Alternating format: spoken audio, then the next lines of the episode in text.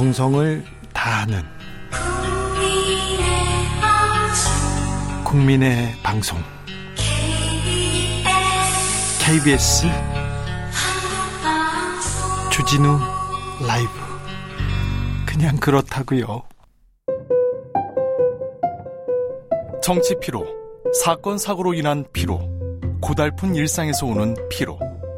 오늘 시사하셨습니까? 경험해 보세요. 들은 날과 안 들은 날의 차이.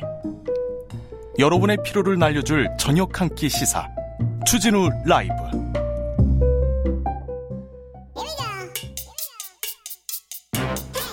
뉴스를 향한 진지한 고민 기자들의 수다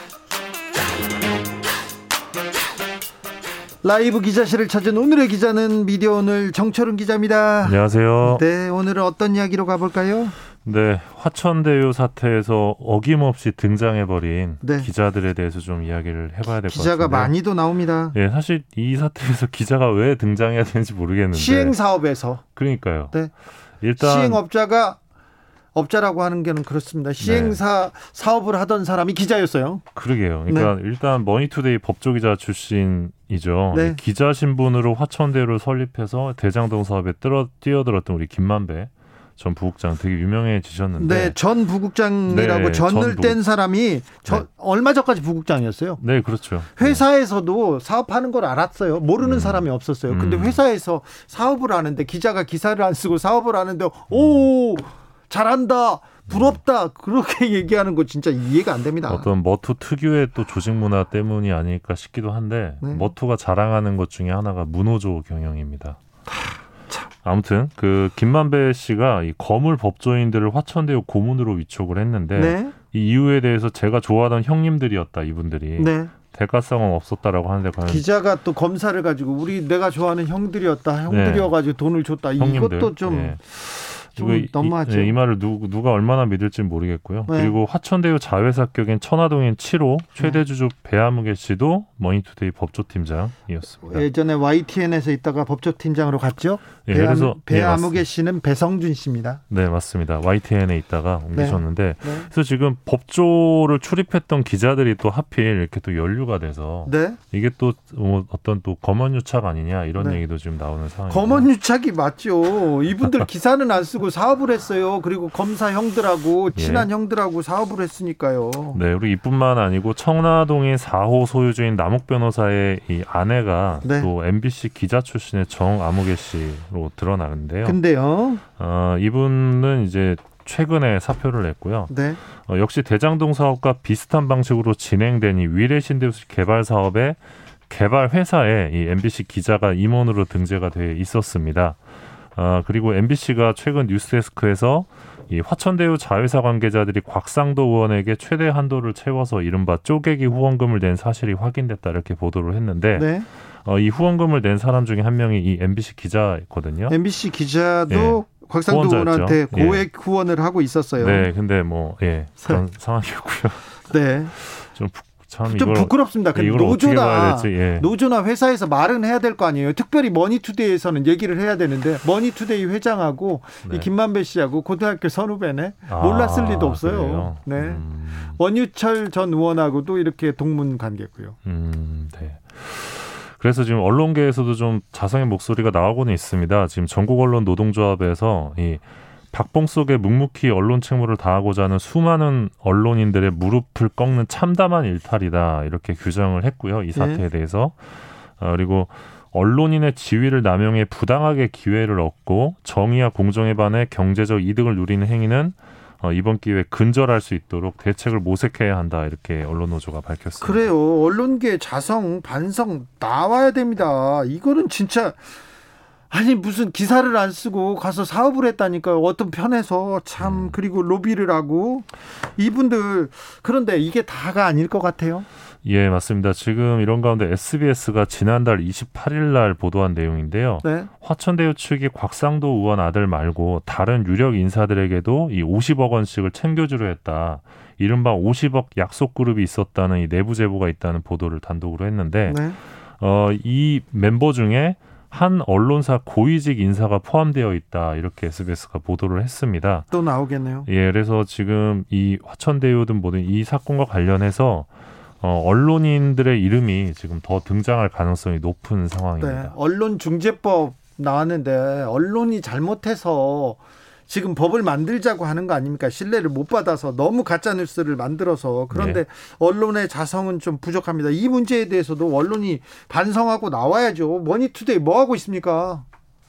정미수님께서 정철운 기자만 나오면 뜨거운 주진우 라이브가 너무 부드러워집니다. 네, 정철운 기자는 네, 탐구하는 기자거든요. 죄송합니다. 네, 아니요, 괜찮습니다. 뜨거워야 되는데. 자, 어떤 이야기로 가볼까요? 예, 그 지난 6월 22일자 조선일보 기사가 하나 있는데요. 네? 한 개 면을 털어서 국립암센터 원장 인터뷰를 했습니다. 예. 조선일보가. 네? 네. 그리고 기사 하단 구석에 공동기획 조선일보 국립암센터 이런 문구가 들어갔었는데 공동기획했답 예, 이게 그냥 평범한 인터뷰 기사인 줄 알았는데 알고 보니까 조선일보가 국립암센터로부터 천만 원을 받고 쓴 기사였습니다. 저 돈 받고 썼다는 대목은 없죠? 없었습니다. 없어요? 네. 이거 광고지 않습니까? 네. 그리고 지난 2월 4일 중앙일보가 이 한국과학창의재단 이사장의 기고를 또 이제 실어줬는데 네? 알고 보니까 역시 한국과학창의재단이 중앙일보에 천만 원의 광고비를 집행한 예, 정부 광고였습니다. 이거 돈 받고 실었다는 거 또 안 썼죠? 예, 안 썼습니다. 이거 광고지 않습니까? 돈 받고 실어주고 그거는 광고죠. 예, 그리고 지난해 12월 17일 동아일보는 조중동 다 나옵니다. 공동기획 농림축산식품부라는 문구를 넣고 또 한계면을 털어 기획 기사를 썼는데 역시 2,730만 원이 지불된 예, 정부 광고였고요. 이거 이런 얘기 옛날에도 지적받았는데 아직도 있습니까? 네, 그리고 지난해 12월 2일 이번엔 매일경제인데요. 부산 엑스포 관련된 기사를 두 건 실었었는데 이 기사는 이 산업통상자원부가 부산 세계 박람회 유치 홍보 명목으로 이 4,500만 원의 광고비를 지불해서 쓰여졌습니다. 이거 광고형 기사 네. 이거 막아야 됩니다. 아니면 돈 받고 썼다 이런 얘기라도 해야 될 거 아니에요? 예, 돈을 받고 썼다는 내용을 적어줘야 되는데 네. 기사 어디에도 그런 제목은 없습니다. 그리고 네. 어, 이 정부 광고를 대행하는 한국언론진흥재단에서 이 기사를 정부 광고로 분류하기도 했는데요. 네. 지금 방금 말씀드린 사례처럼 어, 신문사와 정부 부처 및 공공기관이 수백에서 수천만 원씩 주고받으면서 정부 광고를 기사로 위장해서 독자를 기만하는 일이 지금 반복되고 있습니다. 근데 지금 주무부처인 문, 문화체육관광부랑 언론진흥재단이 역할을 제대로 하지 못하고 있다 이런 지적이 나오고 있는데요. 네. 지금 이렇게 공동기획이라는 공동기획이라는 글자를 넣는 식으로 어, 기사형 정부 광고 형태가 지금 이루어지고 있다고 합니다. 근데 아시겠지만 이 기사형 정부 광고는 일반 기사형 광고랑은 또 다르게 어, 세금이 투여된다는 점에서 그렇죠. 심각하다고 볼 수 있습니다. 그렇죠. 어, 신문법에 따르면 이 독자가 기사와 광고를 혼동하지 않도록 구분을 해야 되는데요. 어, 이명박 정부 때 이 과태료 조항을 없앱니다. 한나라당에서. 그래서 네. 이게 사문화됐고요. 이게 지금 정부광고법 위반 소지도 있고 또 국민권익위원회에서는 어, 청탁금지법 위반으로도 볼 수 있다. 이런 유권 해석을 내리기도 했는데 어, 관련해서 이제 김의겸 열린민주당 의원이 어, 국민이 국민이 아닌 공공, 공공 기관들이 국민이 아닌 언론에만 잘 보이려 하는 이 잘못된 관행을 바로잡기 위해 법제도 개선에 나서야 한다 이렇게 밝혔습니다. 윤미정님께서 처벌을 안 하니 계속 하지요 얘기합니다. 1788님 신문 가판합니다. 가판하는데 조선일보가 제일 잘 팔려요. 가장 두껍고 의학 광고 3분의 1은 됩니다. 이렇게 얘기합니다. 네. 노랑나비님 목소리는 미지근한데 가슴은 들끓고 있는 듯 정철웅 기자 얘기입니다.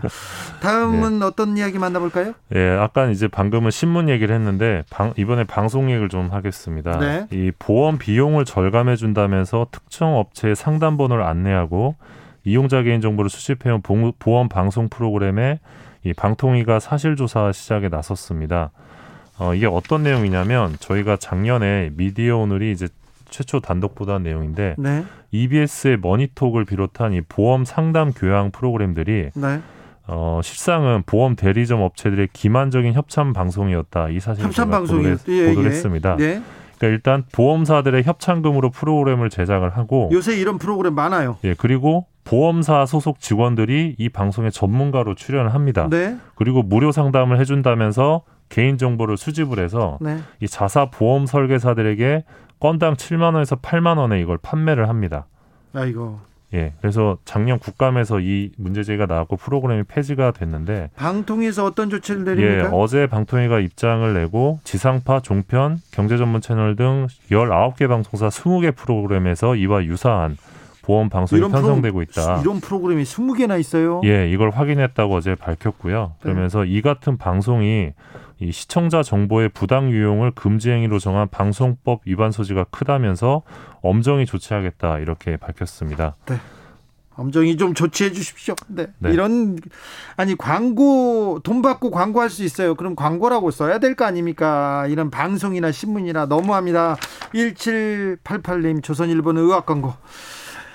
중앙일보는 대학 광고입니다. 모르는 사람은 광고 제일 많이 나오는 대학이 좋은 대학으로 알지요. 네, 그러게요. 지금 언론이 눈과 귀를 가린 것 같아서. 그래서 무슨 뭐 재무 고민을 해결해 주겠다면서 무료 상담 전화번호 안내해 주면 일단 좀 의심해 봐도 될 것 같습니다. 그 상담 예. 상담이 회사였다는 거, 네, 네. 그게 광고였다는 네. 거, 아, 새겨 새겨 놓아야 됩니다. 기자들의 수다 미디어 오늘 정철웅 기자 함께했습니다. 감사합니다. 고맙습니다.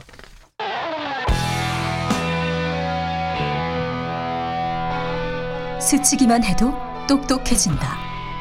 드라이브 스루 시사 주진우 라이브.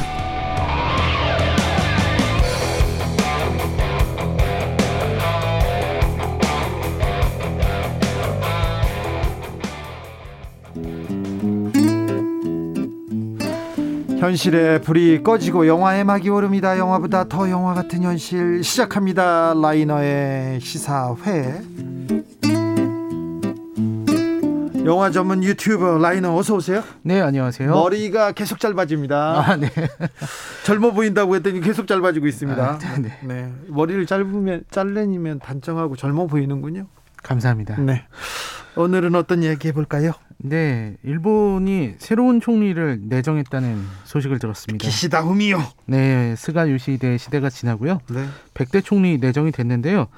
어, 제가 정치는 잘 모르는데 그래도 이 사람이 아베 신조 총리 시절에 네. 내각의 핵심을 이뤘던 네. 아소다로 재무상과 예. 스가 요시대 당시 관방장관 네. 그리고 이 사람이었다는 걸 알고 있습니다. 네. 아무튼 뒤에는 또 아베가 있어요. 아베의 그림자가 아른아른합니다. 네, 뉴스로 보니까요. 아무래도 스가의 지지율이 너무 하락하니까 새로운 얼굴을 내세운 것 같다고 하더라고요. 네. 저는 이 얼굴이란 표현이 좋더라고요. 그래요? 결국 탈만 다르고 거기서 거기라는 말이기 때문에 네. 어, 마음에 들었습니다. 네. 오늘은 그래서 일본 영화를 한 편 소개해 드리려고 네. 합니다. 바로 한국에서도 아주 잘 알려진 네. 고레에다 히로카즈 감독의 네. 어느 가족 입니다.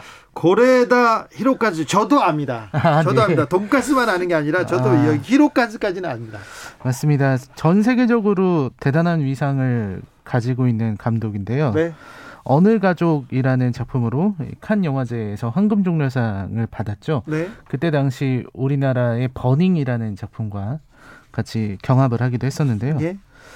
아, 그 외에도 뭐 세자르상이라든지 이런 세계 국제 대회에서 수상하면서 해외에서 굉장히 좀 평가를 받죠. 아주 크게 평가받는 감독입니다. 네. 이 초기작은 이제 기억 상실 이런 것들을 많이 다뤘고요. 요즘은 이제 가족의 이야기를 주로 다루고 있는데 네.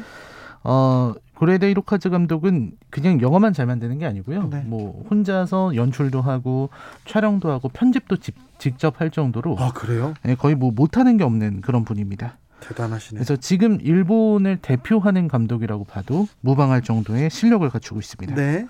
네, 재밌는 거는 이제 고레이다 히로카즈가 황금 종려상을 수상했을 때 네. 일본 정부 특히 아베 신조가 그리 좋아하지 않았다는 건데요. 아, 그래요? 네, 사실 일본인들이 그렇게 세계의 눈치를 보고 네. 세계에서 인정받는 거를 굉장히 좋아하는데 네. 이상하게도 고레이다 히로카즈를 무시하고 왜 정- 그렇죠? 못마땅하게 생각합니다. 그 이유가 뭔가 하면요. 고레이다 히로카즈는 작가주의를 갖춘 감독이기 때문인 네. 거죠. 그러니까 작가주의를 가지고 있는 감독은 자기 목소리를 내려고 하고 또 이분은 굉장한 리얼리즘적인 성향이 있거든요. 예. 그러다 보니까 일본의 민낯을 있는 그대로 드러내려고 하는 경향이 있습니다. 근데 가족 얘기고 그 사람 사는 얘기인데 왜 그렇다고 해서 정부에서 싫어하고 그럴까요? 네, 그래서 아베 신조 전 총리가 이제 일본에 이런 가족은 없다. 라고 하면서 불편한 심정을 드러냈다고. 영화를 보고 이렇게 평했어요? 네, 어, 일본에는 이런 감정 가족이 없다. 참 혹평했네요. 우스운 일이죠. 예. 일본에는 다 잘 사는 가족만 있기를 바라는 모양인데 예. 일본의 사회 문제가 심각하다는 거는 전 세계가 다 알고 있는 일, 일인데도 일본은 굉장히 이게 불편한 것 같습니다. 네. 또 이제 고레데 히로카즈 감독을 좀 싫어할 만한 이유도 있는데요. 네. 고레데 히로카즈 감독의 역사관이 상당히 정상적이라는 아, 겁니다. 역사 의식이 있군요. 네, 그래서 자기 어머니 얘기를 하면서 인터뷰에서 우리 어머니도 역사 의식을 잘못 갖고 있다. 그러니까 그 2차 세계 대전이나 이런 얘기를 하면은 항상 도쿄 대공습 당한 얘기만 하신다고. 네. 그러니까 피해자라는 인식이 있다는 거죠. 우리 어머니도 이런데 네. 일본 정부는 오죽하겠느냐. 한국이나 아시아를 지배했던 일에 대해서 일본인들이 그때는 다들 그랬지 않았느냐. 다른 네. 제국주의 국가들도 그랬으니까 이렇게 얼버무리려는 태도는 잘못됐다. 이렇게 지적하기도 했습니다. 아, 네. 그러니까 이런 올바른 생각을 가진 사람이 일본 정부에서는 달갑지가 않죠. 네, 비올라님께서도 무라카미 하루키 작가도 일본 만행을 언급했다고 해서 일본 내에서는 배신자로 찍혔죠 얘기합니다. 그러게요. 정상적인 역사관을 가져가지고 총리한테 미움을 받은 받은 감독입니다. 영화 어느 가족 속으로 들어가 보겠습니다. 네, 어느 가족의 이야기는요. 그 소년인 아주 어린 소년이죠. 쇼타라는 아이가 나오고요. 그리고 진짜 아버지는 아니지만 아버지 역할을 하고 있는 오사무가 이 사람들은 도둑질을 해서 생계를 이어가고 있습니다. 네. 그러니까 너무 가난하기 때문에 마트 같은 데서 도둑질을 해야만 살 수 있는 거죠. 네. 그래서 도둑질을 하고 물건을 훔치고 돌아가는 길에 혼자서 추위에 떨고 있는 한 어린 여자 소녀를 보게 됩니다. 네.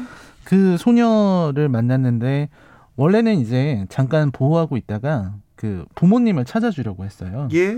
근데 그 부모가 아주 심하게 싸우고 있었습니다. 네. 근데 그 싸우는 내용이 뭐냐면 내가 낳고 싶어서 낳았느냐 아이고. 이런 식의 이야기를 하니까 네. 너- 그리고 이 소녀가 너무 두려워하니까 측은한 마음에 네. 집으로 데려왔어요. 예. 이 집에 데려왔는데 이 소녀의 이름은 유리였고요. 네. 이 유리는 계속해서 집에서 학 대를 당해왔던 아이였습니다. 예. 그래서 그 학대에 시달렸다는 거 알고서 키우기로 결정을 해요. 네. 이 집은 하치에라는 할머니가 가지고 있는 집이고요. 피가 섞이지 않은 여섯 명이 살고 있습니다. 네. 각각 이- 일단 기본적으로 이 유사 가족은 하츠의 할머니 아- 앞으로 나오는 연금으로 생활하고 있습니다. 예. 그리고 이제 이 아까 말씀드렸던 아버지 역할을 하는 오사무는 이제 일용직으로 여기저기 야외 노동을 하면서 일하고요. 다른 가족들은요? 네, 다른 가족들 노부요는 세탁 공장 나가고 아키는 유흥업소 나가고요. 그리고 아직 어린 쇼타는 이제 도둑질을 하면서 생계를 돕게 됩니다. 계속 도둑질을 합니까? 네, 도둑질이 이제 생계의 수단입니다. 네.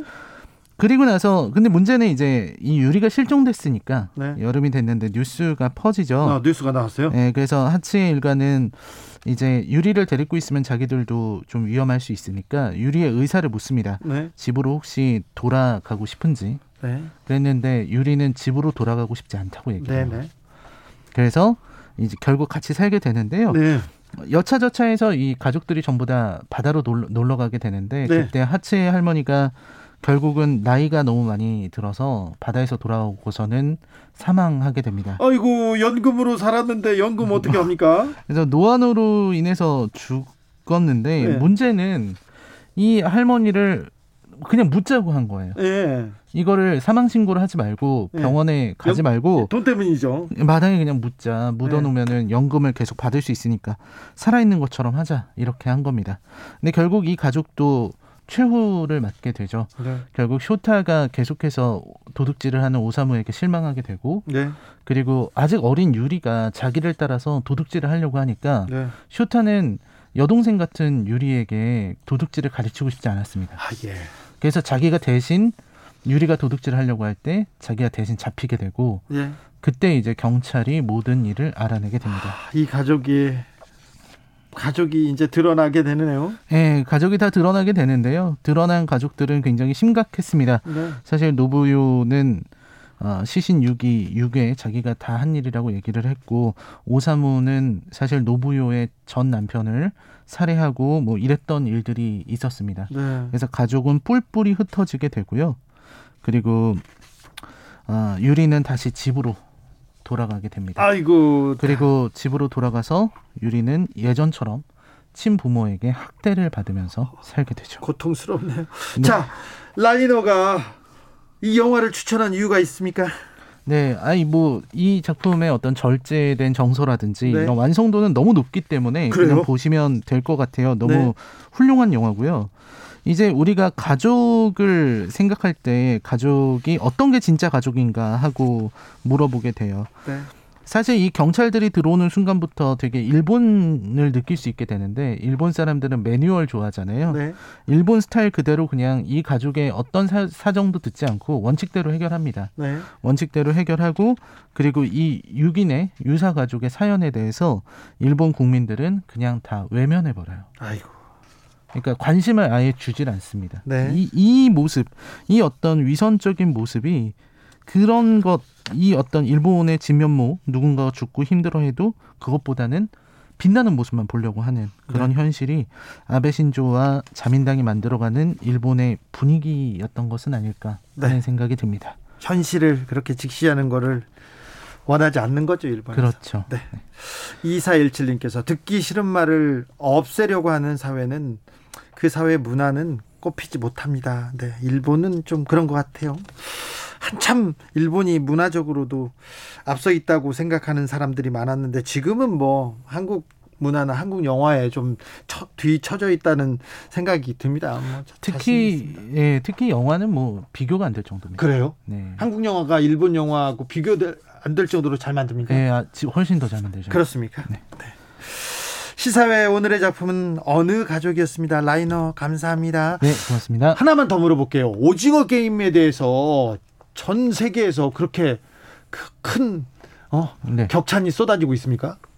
네, 엄청나게 뭐 격찬을 하는다고 저도 들었습니다. 그렇습니까? 네, 저로서는 좀 이해하기 어렵지만. 아, 그렇습니까? 네, 저는 별로 안 좋아하기 때문에. 알겠습니다. 네. 가보세요. 네. 라이너였습니다. 오늘도 수고하고 지친 자들이여 여기로 오라. 이곳은 주기자의 시사 맛집 주토피아. 주진우 라이브. I messed up tonight. I lost the 느낌 가는 대로 그냥 고른 뉴스 여의도 주필. 유튜브 백신 가짜뉴스 단속 강화 안티 백신 활동가 계정 삭제 경향신문 기사인데요 유튜브에서 안티 백신 활동가 계정 삭제하고 어, 백신에 대해서 잘못된 정보 퍼뜨리는 영상 제거하기로 했다고 합니다. 아주 강화해서 바- 강화하는 대응 방침을 냈습니다. 트위터도 마찬가지고요. 가짜뉴스 백신 관련 가짜뉴스 단속하기로 했습니다. 아, 그런데 댓글에 이런 얘기를 달았어요. 왜 백신 효과 없는 거 다 알잖아. 무섭네. 다 삭제하고 언론중재법 일환이군 이렇게 얘기하는데 이거 미국에서 벌어진 일인데 한국에서 뭐 언론중재법으로 정부가 이렇게 단속한다고 이렇게 생각하시는데 이분께서도 유튜브 너무 많이 보셨어요. 가짜뉴스 거짓선동 심각한데 그걸 맹목적으로 봅니다. 유튜브에서 터무니없는 주장 그대로 얘기 듣고 그대로 이게 전파하는 경우가 있는데요. 이거는 무지하기도 하고 무식하기도 한 측면도 있어요. 근데 말 잘못 옮기다가 범죄가 될 수 있다는 것도 아셔야 됩니다. 그러니까 함부로 어, 유튜브에서 함부로 얘기하는 거 따라서 이렇게 전파하고 연결해주고 전해주고 그것 자체로도 큰 문제가 될 수 있습니다. 조심하셔야 됩니다. KBS 일라디오 주진우 라이브 들으면 됩니다.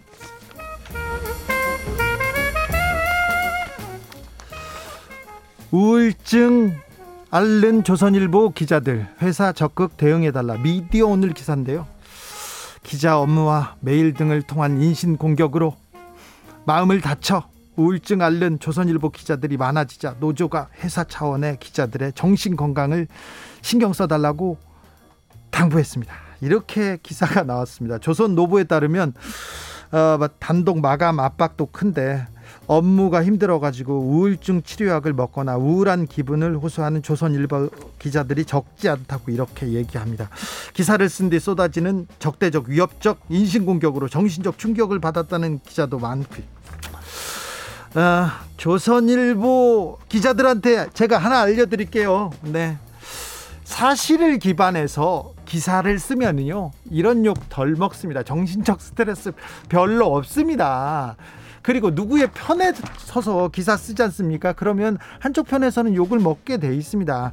제발 사실의 편에서 정의의 편에서 기사를 써주셨으면 좀 취재 좀 해주셨으면 하는 생각 해봅니다. 그러면 정신 건강에도 도움이 될 겁니다.